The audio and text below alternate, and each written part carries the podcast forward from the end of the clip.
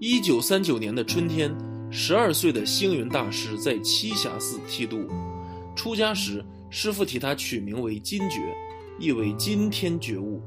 后来，他偶然在王云武大词典中看到了星云图，上面的解释是：宇宙未形成之前，无数云雾状的星体结构，又大又古老又无际。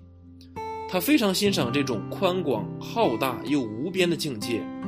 也自诩在黑暗中给人光明，于是他把法号改为星云。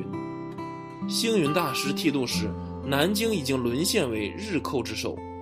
他本来想发起佛教的革新运动，后来因时局动荡，内战又开始，难以有所作为。想要看到更精彩的节目，欢迎订阅。